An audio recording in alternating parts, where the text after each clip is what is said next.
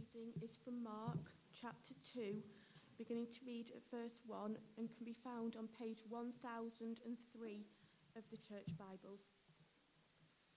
A few days later, when Jesus again entered Capernaum, the people heard that he had come home. They gathered in such large numbers that there was no room left, not even outside the door, and he preached the word to them. Some men came, bringing in, bringing to him, sorry, a paralyzed man carried by four of them. Since they could not get him to Jesus because of the crowd, they made an opening in the roof above Jesus by digging through it and then lowered the mat the man was lying on. When Jesus saw their faith, he said to the paralyzed man, Son, your sins are forgiven. Now, some teachers of the law were sitting there thinking to themselves, Why does this fellow talk like that? He's blaspheming. Who can forgive sins but God alone? Immediately, Jesus knew in his spirit that this was what they were thinking in their hearts, and he said to them, Why are you thinking these things? Which is easier, to say to this paralyzed man, Your sins are forgiven, or to say, Get up, take your mat, and walk? But I want you to know that the Son of Man has authority on earth to forgive sins. So he said to the man, I tell you, get up, take your mat, and go home. He got up, took his mat, and walked out in full view of them all. This amazed everyone, and they praised God, saying, We have never seen anything like this. Once again, Jesus went out beside the lake. A large crowd came to him and he began to teach them. As he walked along, he saw Levi, son of Alphaeus, sitting in the tax collector's booth. Follow me, Jesus told him, and Levi got up and followed him. While Jesus was having dinner at Levi's house, many tax collectors and sinners were eating with him and his disciples, for there were many who followed him. When the teachers of the law who were Pharisees saw him sitting with sinners and tax collectors. They asked his disciples, Why does he eat with tax collectors and sinners? On hearing this, Jesus said to them, It is not the healthy who need a doctor, but those who are ill. I have come to call the righteous, I have come not to call the righteous, sorry, but to call sinners. This is the word of the Lord.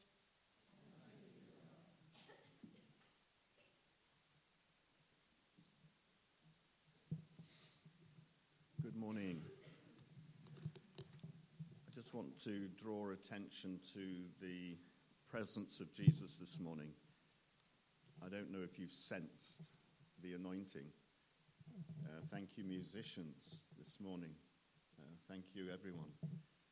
Um, even the intro on tax collectors, we have one here. And uh, when his presence is here, no matter how much pain some of us carry, it's okay. We feel safe because we are safe in His presence. And this is what church is. Now, the idea is not to hide from Jesus at home. We have um, a title Disciples on Mission. Open your home.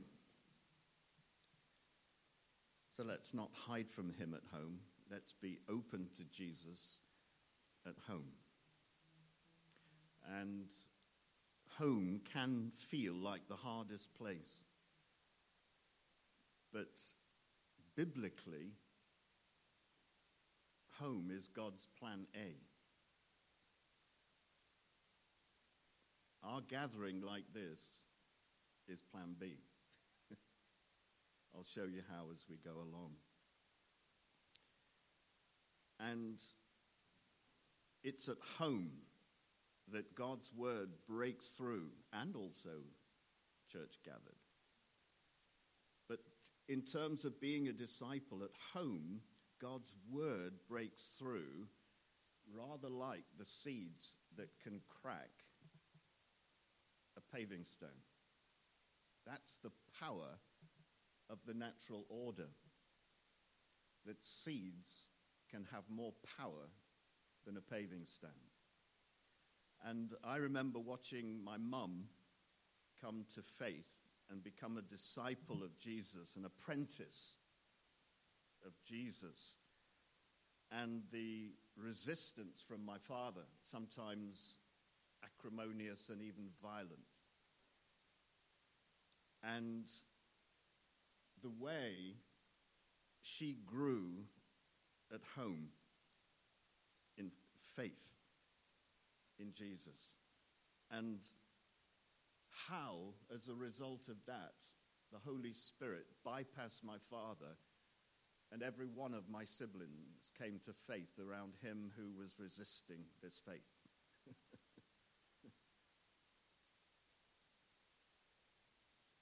now, let's do a quick definition. Um, and this is the only slide we have this morning, it's the only one we need.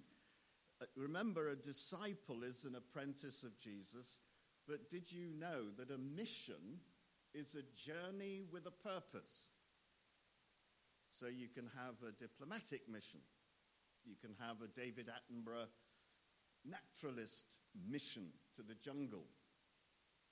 And to be a disciple, an apprentice of Jesus, we're on a mission which is a journey with a purpose. Isn't it wonderful? That's one of the reasons Christians grace the NHS less than non Christians, because Christians have a purpose in life. And that has medical, health, psychologically, physical health benefits. We are, we are a more positive people because we're on a journey with a purpose. And so, the most strategic place to exercise your mission is at home. And um, when I think back to my mum, I think of the Great Commission. You will be witnesses in Jerusalem. Number one, home. and then Judea and Samaria and to the ends of the earth. And any mission agency worth its salt doesn't send people overseas until they've got the hang of being a witness at home. And Jesus had a home. It's amazing. I look at the stuff, the text that Dave gives me, and you have a title, and you've got to work to that, and I think, just you wait. Vicar Dave, just you wait. He gets, he leaves the hard ones for me. Well, and yet, says she, and yet, I get insights every time I prep and look at the Bible. Jesus had a house. And I bet you don't know where it was. You've just listened to the reading. Can we do a, a survey? Japan. Oh, Capernaum. My work is cut out here. um, Capernaum, Capernaum, the village or the town of Nahum, the prophet. That's where he was from. Capernaum, Capernaum in English. So Jesus had a house. He lived in a postcode. You could go round to Jesus' place. I'm from Nottingham. We say, Are you going round our ass? In the local vocabulary, which I used to have until the Anglican Church as a chorister changed my accent. Jesus had a house. And in Matthew 4:12 it says leaving Nazareth leaving his mother Mary Jesus went to live in Capernaum Matthew 4:12 So he lived there and that's why in the reading this morning it said that he had come home did you notice just that passing expression he went once more to Capernaum, but he had come home, said the locals. And crowds crammed into Jesus' home to hear him speak. And verse 2 of Matthew 2 the house was packed even outside the door. Jesus was forced to open up his home, and this is where I, I mean, Terry Jones has passed away, one of the original, um, uh, what do you call? Monty Python people. Passed away this week. And uh, so I uh, struggled in my preparation not to laugh because Jesus opening up his home, hello, they opened up the roof to get a guy in. He literally opened up his home. You know what I'm saying? Can you imagine if your neighbor came to see you and it's the demolition men let them down through the roof? And, and they say, oh, I've only come for a cuppa. How are you? The answer I'm facing an insurance claim, thank you very much. Please yourself, that's just my sense of humor, but there's me and Ant. But anyway, oh, and Mike, don't forget Mike. So, but the thing, on, uh, thing about this incident of the man let down through the roof, the miracle happened not in a church, not in a synagogue, which is why the Pharisees were so irritated.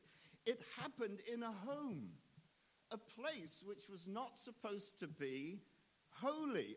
They, they were not getting the program. God's plan A is home. Always has been consistently throughout the scripture. We'll see more of that uh, in a moment. And it was the neighbors who broke open that flat roof, as they have in the Middle East, uh, and let the man down. So Jesus had a home. And also, Jesus visited people at home. You notice that the reading said, uh, I'm not come for the righteous, I'm come for sinners. You notice that? And he, for him, it's like a doctor's house call. We don't get many of those on the NHS these days. Doctor's house call, home call. And Jesus, God in the flesh, visited people's homes. So in verse 15, while Jesus had dinner at Matthew the tax collector's home, by the way, it brought um, a new meaning to being moral salt and spiritual uh, light at work. You will be, you are the light of the world. You are the salt of the earth. Remember the teaching of Jesus in Matthew? Moral salt, spiritual light where we work. Fantastic. Um, and Jesus visited this tax collector in his home, and sinners ate with him and his disciples. And he's saying, Well, who else do you think I'll spend my time with? Get with the program. Not the righteous, but those in need. That's Jesus. He was Emmanuel, Emmanuel. God has come among us. God is on a home visit. you shall be saved and your house.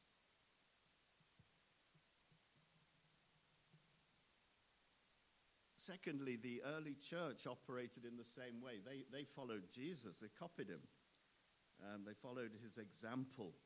So they met in homes. The church um, started out as a network of home fellowships across the city.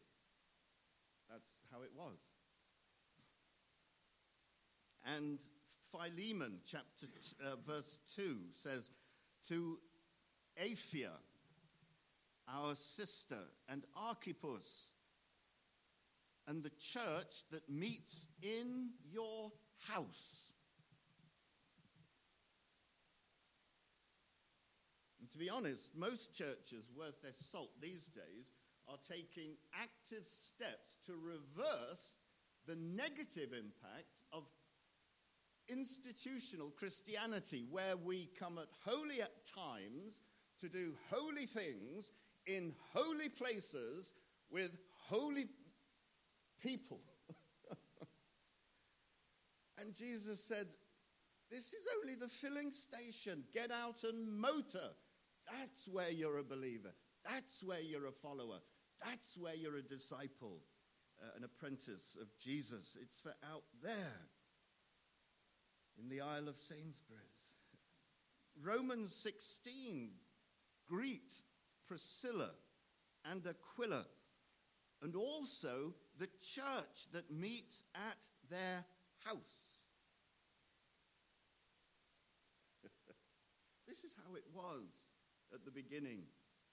And uh, we've seen a renewal that God is bringing, one person called it, a structural reformation to the church over the last 50 years.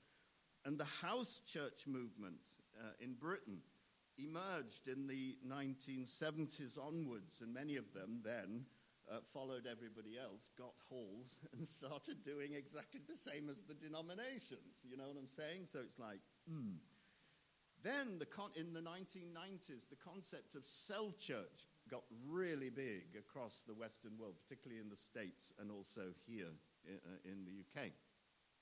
And it's the same thing, but the, the issue there is for reproduction. So that you, a group come, they grow, and then they plant out and make another one. And they grow, and then they plant out and make another one. So that a, a, a community is saturated with cell churches. And then the Barna uh, Foundation has uh, stunning statistics. This is an American foundation, and they are finding that more than at any time in church history, Americans are abandoning institutional forms of church